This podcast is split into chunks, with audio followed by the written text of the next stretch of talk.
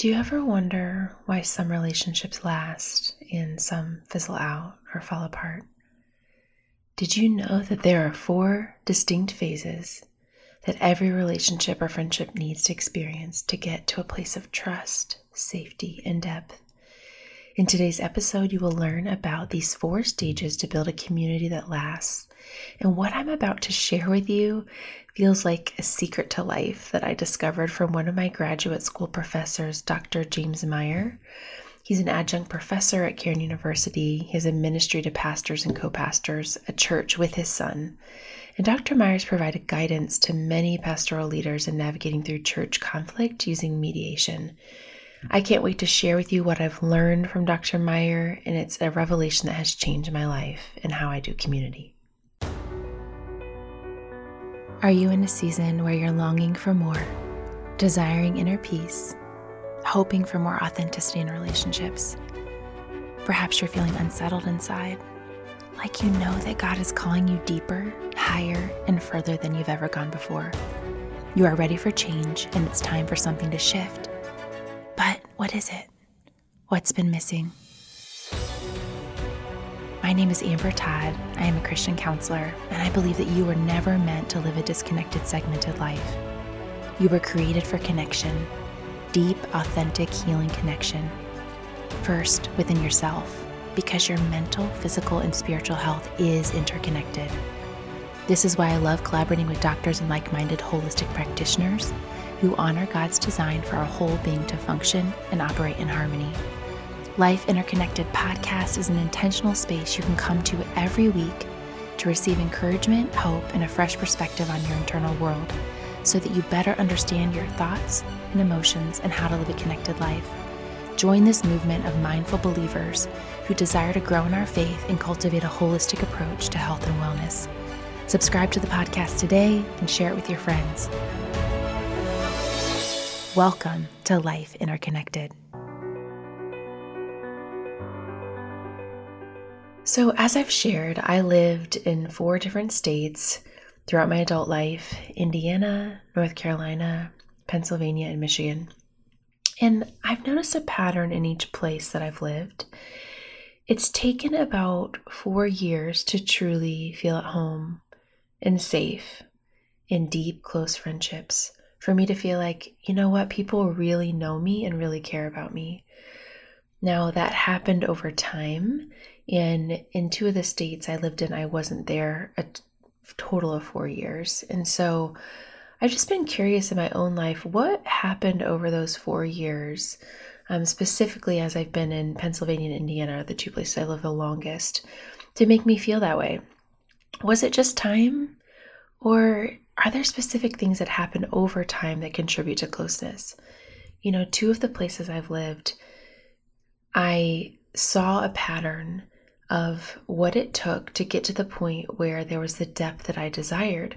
And I think that's why, for me, because we had that in Pennsylvania with our community, when I moved back to Indiana, I knew that it was going to require some intentionality around relationships. Being in Fort Wayne and moving back here to be closer to our family was a big transition for us. I'm from Bloomington. I grew up there. So I'm from Indiana, but I had never lived in Fort Wayne before. You know, Nate had this foundation of his family and friends from growing up. And so for me, it was really like starting over. And I think because we were moving back for community and for support, to have a strong support system, I really took these things that I learned in Pennsylvania through my own communal experience and through graduate school to just be aware of what commitment it was going to take to to really cultivate the community that I longed for. You know, I've shared in previous episodes about how I was in a season of being really burnt out at that time. I was burnt out in ministry. I felt isolated in motherhood. And really coming to Fort Wayne felt like there was finally hope that we would be able to cultivate this beautiful community that I had longed for. And so, taking time and intention to invest in relationships really led to this deeper sense of belonging. You know, it's really what we all long for, right? To belong, to be accepted. But how do we do that? You know, sometimes we just think, well, I just need to find the right people. So it's almost like we're we're scanning our surroundings and social environments to find these magical people who immediately make us feel like we belong. But I'll tell you, I feel like I've learned over the last two decades that belonging is something that you cultivate. It's not just something that you magically find. Now, of course, there's going to be people that we gravitate towards, that we naturally click with, where it feels easier, but it is something you have to cultivate. And so, what does it take? You know, I, I was struck by a new idea last summer when I read Jennie Allen's book, Find Your People. And one thing that Jennie shares is that it takes over 200 hours to, to build true depth with a friend. And I never really quantified that amount of time before, but it makes sense. You know, when I think about my season of life in college when I was living with 100 women, so I was in a sorority called Kappa Alpha Theta at IU, and we had a house of 100 women and we lived together. We did life together. We brushed our teeth next to one another. We ate our meals together. And I think about that season and how quickly I developed really deep friendships that have lasted a lifetime. All of my bridesmaids are in my sorority. And these are friendships that have been really meaningful to me over the years. And I think about the amount of time we logged together and how much that impacted me. But you know, I will say that it's not just the amount of time, but it's what happens within that time, right? Like, from a simple standpoint, it's this idea of am I going through these stages to build towards something? And what is that something? I believe that something is this sense of belonging, it's this sense of depth, it's this sense of I'm known and loved, and this person is for me. Even on my bad days, they know me and they know my heart and I won't be rejected, I won't be abandoned, I'm safe in this relationship. And I think about, you know, not only friendships with individuals and, you know, relationships with people that we know, but also this can apply to group dynamics. And I love leading groups, it's one of my favorite things to lead small groups or counseling groups because I've really studied group dynamics. And even as I was in the group counseling class in grad school, you know, we talk a lot about all these multiple dynamics present in a group. And, you know, how that really contributes to creating safe space where everyone can grow. And I do want to say that I think that's one of the challenges of how churches do Bible studies or small groups is that typically, from my experience, a small group might last, you know, for a season, like maybe fall or spring or maybe a year. But usually after that, groups are changing. You know, it's new people are coming in, people are exiting. So you constantly have this change. And anytime a new person comes into a group or someone leaves, the group dynamic changes. And especially for a new person coming in, if a new person joins a group, the level of safety in the group always goes back to reset. Because in essence, that person doesn't know everyone else's story, and everyone else might not feel safe yet with that person. And so, even if it's one person, it does change a group dynamic. And so, I've just always been fascinated by that. And because I lead support groups, even looking at, you know, how how do I help people feel safe, and what is it going to take over time to do that? And so last week I shared with you about my experience in lab in grad school, which was just this um, intentional group that met three hours every week, you know, after we had our lecture. And we cultivated depth over an entire year for three hours a week. I mean, that made such a huge impact on my life, and it's still, I would say, one of the most influential experiences I've had in my adult life with other people. And, you know, even though we were all counselors, we really came from a diverse range of backgrounds and ages and life experiences.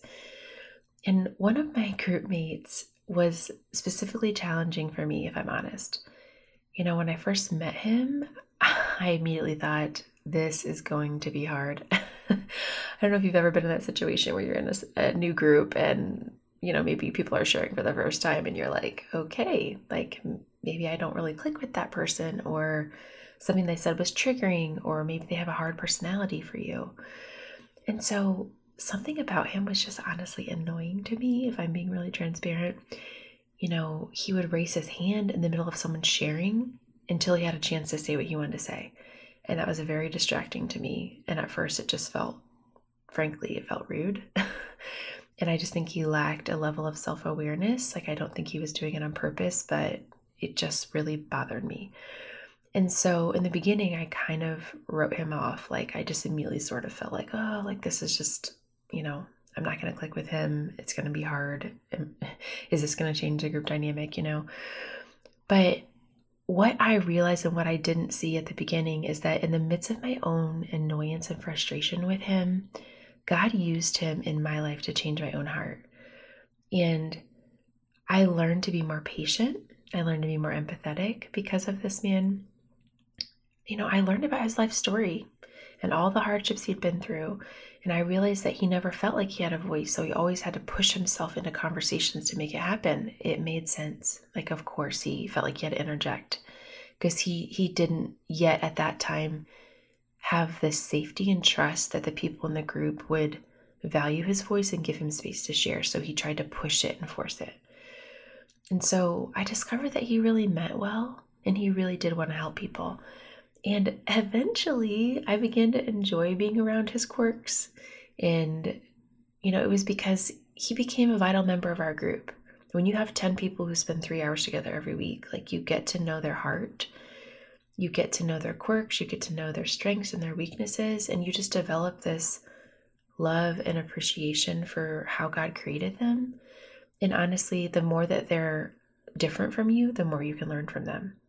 And that was a really good lesson for me too, because I think also in Christian culture, we typically gravitate towards people who are similar to us, or even within our church, right? Every church has a culture, has a feeling, it has a vibe.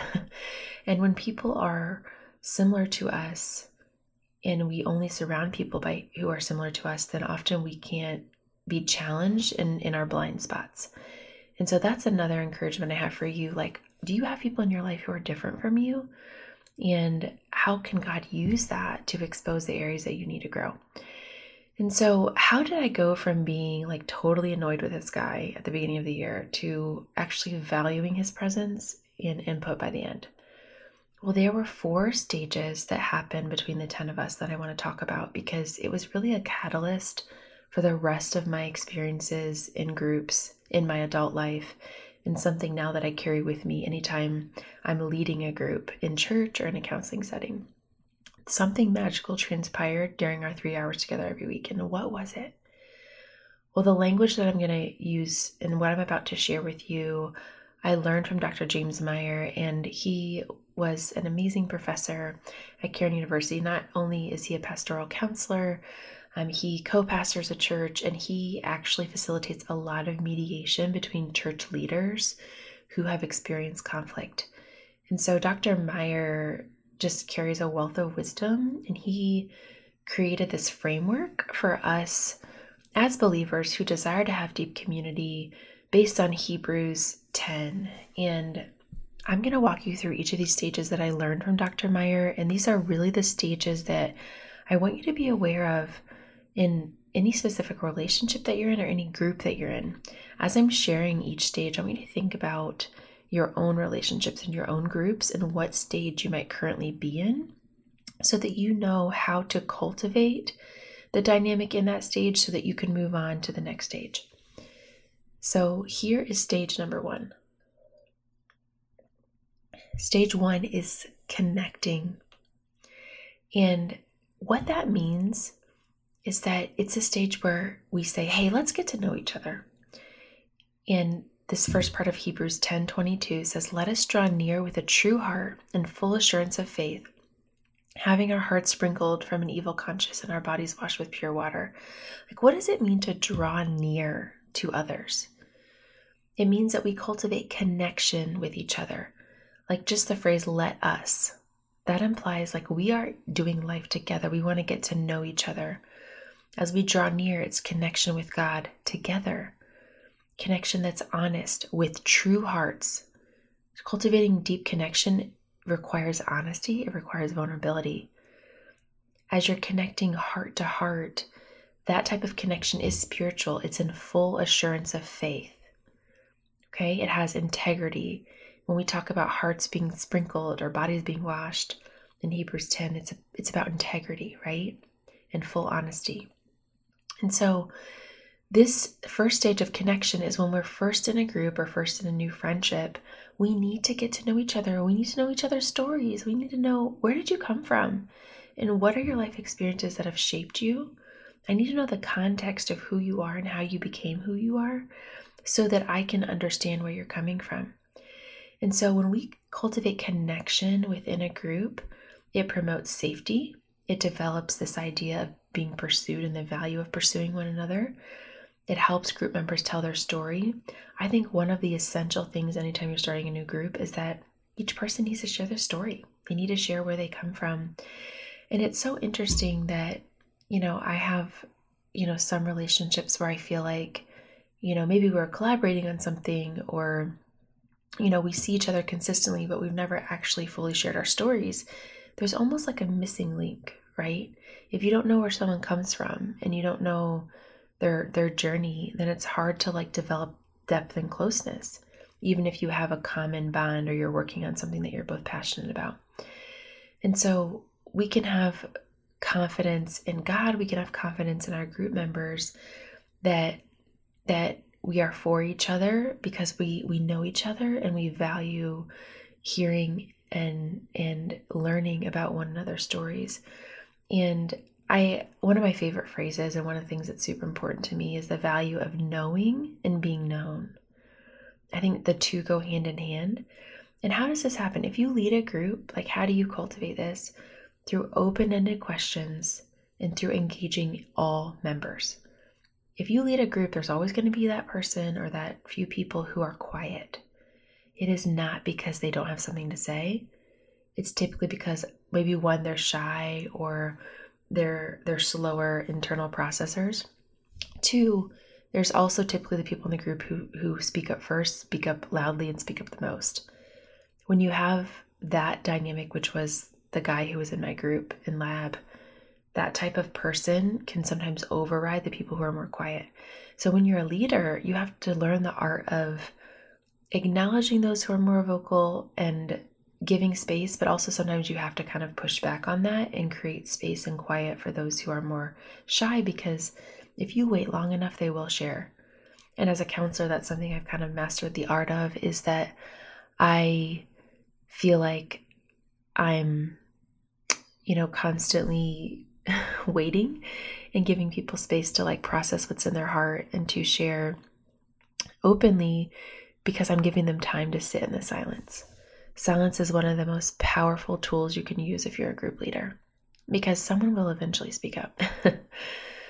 All right, so stage one is connecting. Stage two is committing. Hebrews 10:23 says, "Let us hold fast the confession of our hope without wavering, for he who promised is faithful." So, what does commitment truly mean in the context of a relationship or a group?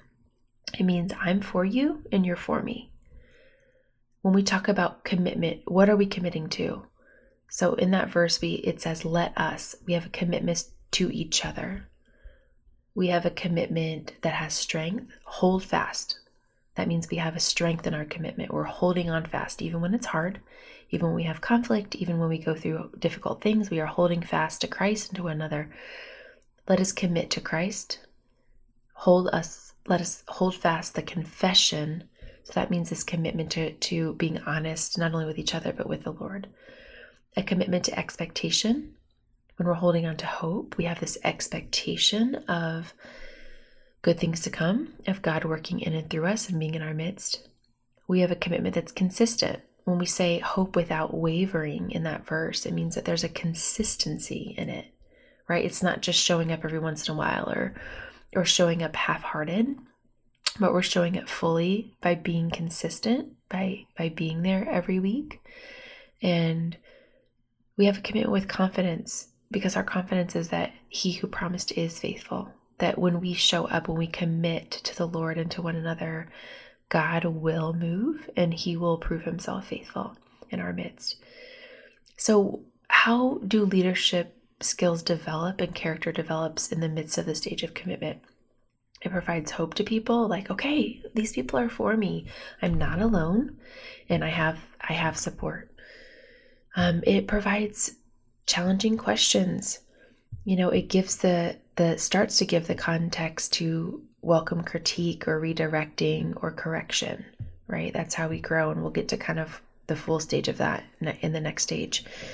Um, it allows us to promote member pursuit and creates the the foundation for modeling confrontation. Because when we're committed to each other that's an essential part of being able to confront in a healthy way. It establishes an environment of acceptance. Like if i know that people have gotten to know me we've connected and now we're committed to each other there's a level of acceptance and gentleness in how we develop as leaders. And so connection and commitment are the two first stages that are essential to go to the stages three and four. So, why is that? Because stage three, are you ready for this? Some of you are might not love what I'm about to say, but it's actually one of the most powerful tools for growth. Here it is. Stage three is confrontation. Okay. Hebrews 10:24 says, "Let us consider one another in order to stir up love and good works." So here's what confrontation means, and I'm going to dispel a lot of the myths in your head, and especially those of you who feel like it's something you avoid. Confrontation means I love you so much that I am willing to say hard things. I am willing to speak truth in love.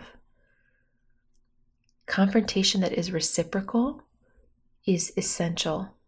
Confrontation should be two ways. There should be a freedom to confront and speak truth in both ways.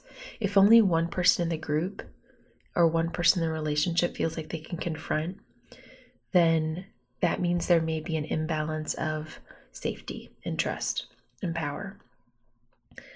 Confrontation should be reflective. You know, when it says, let us consider, like we should consider how are we pursuing God together? How are we honoring God? Is there anything in me that is a blind spot that I don't see that I'm not aware of. You know, I love the verse that says, you know, God, search me and know me. I love this idea that the Holy Spirit Himself searches us. He searches our hearts, He searches our minds.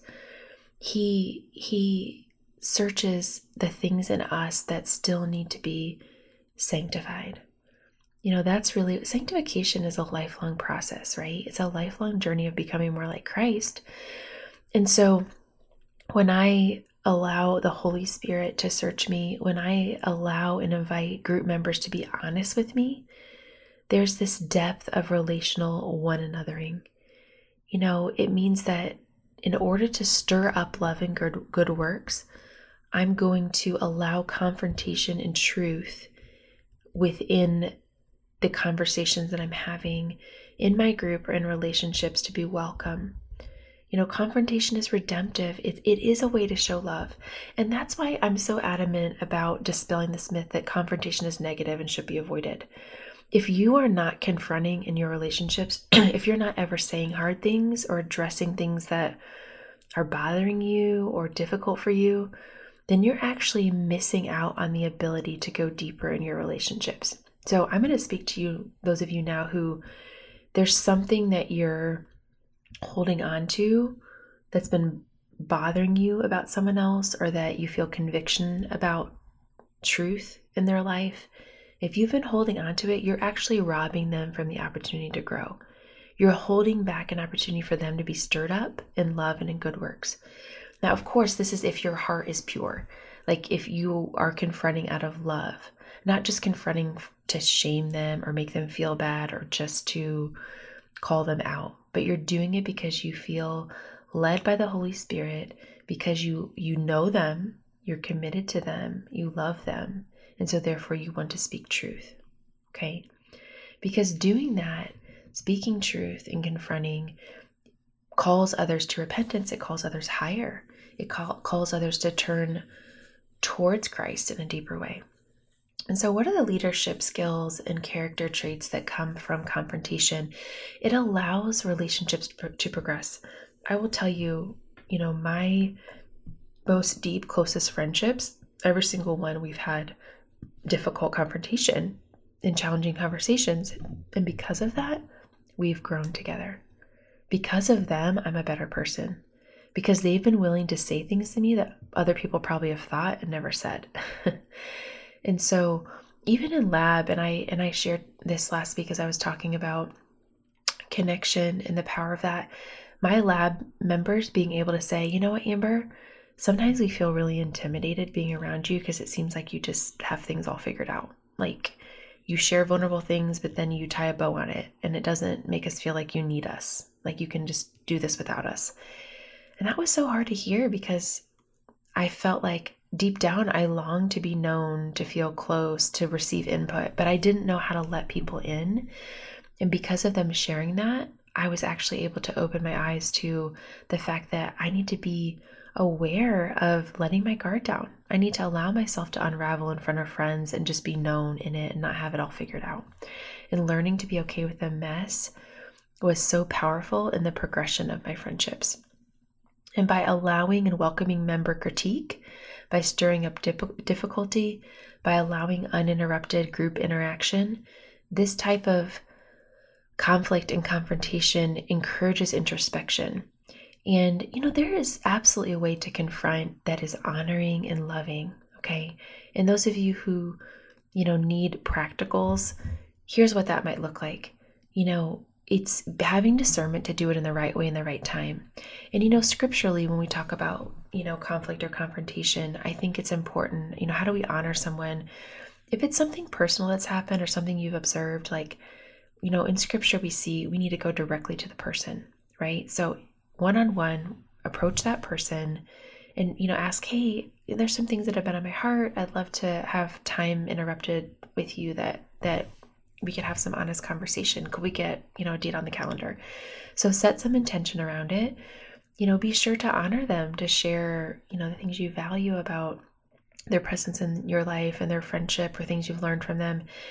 And and then share honestly like hey i just you know want you to be aware of you know, some things that I've been observing or noticing and um, just become curious about. You know, I've noticed when you, you know, X, Y, and Z, I observe other group members shut down. So the experience with the guy in my group, like when he would raise his hand in the middle of other people sharing, they would like just kind of cut off what they were saying or rush through it and they would stop sharing. And then he would sort of blab on for 10 minutes and then they were emotionally shut down because he stopped them in the middle of being vulnerable.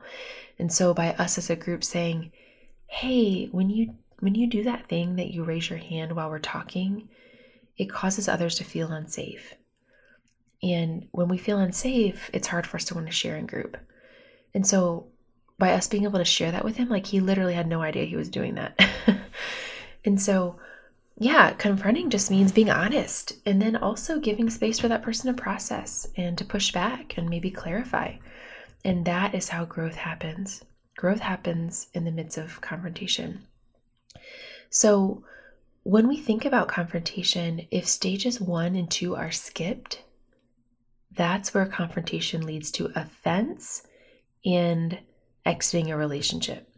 So, this is what I see happen all the time in church, especially in, in church leadership. If someone is confronted about something, but there's not a level of, hey, you know me, you love me, you know my heart, and you're committed to me, people will typically leave because they're offended. Because if you don't feel known, you don't feel like people are for you, it's really hard to hear challenging things because you assume that they don't like you, you assume that that they're out to get you, that they're judging you. And that's why showing up and doing this hard work, I mean, very few groups get to this fourth level of community because of this very reason. Confrontation leads to offense. And so I want you to reflect on that. Like, has there been confrontation in your life that you have experienced feeling offended or shut down because you didn't have that level of knowing and being known? That is so key. And so, how do we get to this higher, highest level of community, which is stage number four? It's communing. Hebrews 10 25 says, Not forsaking the assembly of ourselves together, as in the manner of some, but exhorting or encouraging one another, so much that the more as you see the day approaching.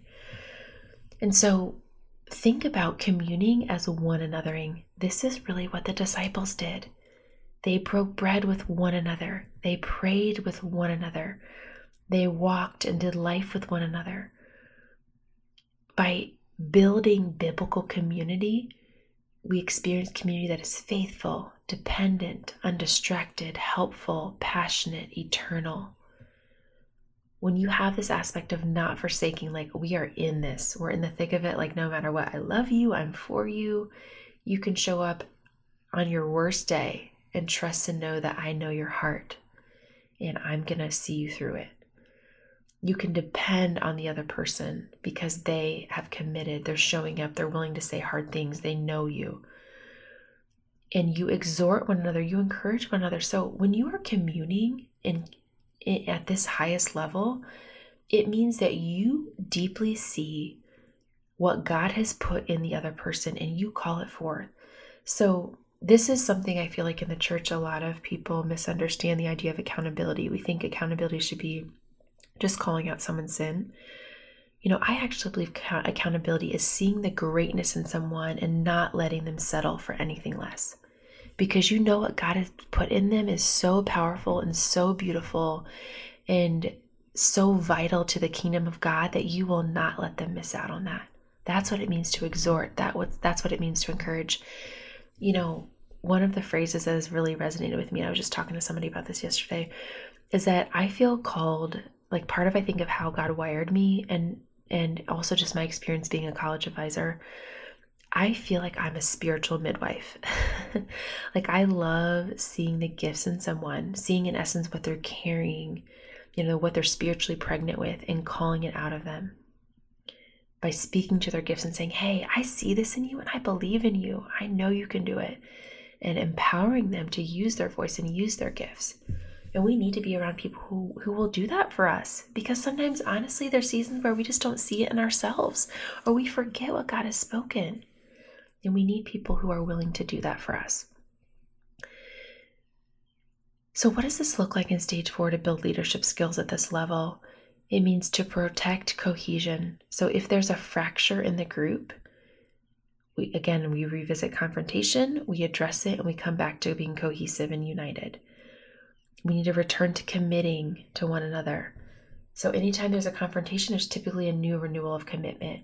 Like, okay, even though this happened, even though you hurt me, even though I'm really disappointed, like I'm for you, I'm in this, we're in this together. The relationships go deep, deep, deep, deep. This is what one another means. We develop and raise up leaders. We revitalize kingdom purpose and passion. And really, at this level of communing, is where I feel like we experience true wisdom in the Holy Spirit. These stages of building a community that lasts are essential. So, here is a big idea for today. To build deep relationships and a lasting community of encouragement, these four stages are essential connect, commit, confront, and commune. So here's what I want you to reflect on this week. I want you to think of one friendship or group that you're in. What is the current stage of community development that you're experiencing? Are you in the connection stage or just kind of getting to know each other? Are you in the commitment stage, sort of deciding, am I am I half in and half out, or am I all in? Am I showing up every week consistently? Are you in the confrontation stage? Are there some honest things that you need to address that you've been avoiding? And how are you going to handle that? Because that is essential to get to the highest stage, which is communing.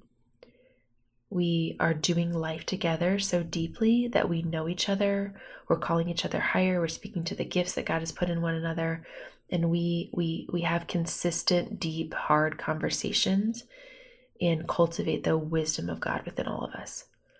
So, what will it take to go to the next level of depth? And what is your role in that? I'd love to hear from you, anything you're learning. You can always reach out anytime. Email me, hello at ambertodd.org. I will be finishing out June with one more key component to cultivating connection with others. So, sneak peek for next week's episode, we are going to be diving into this final aspect of how you were created for connection and did you know I have an email list? If you are not an email friend, if you're not getting an email from me every Monday, I love to pop into your inbox with encouragement for the week. You'll be the first to know about the group that I'm going to open up this fall and about any opportunities for growth that I have to offer. So if you want to be on my list, go to ambertodd.org slash connect. That's ambertodd.org slash C-O-N-N-E-C-T. And let's be email friends.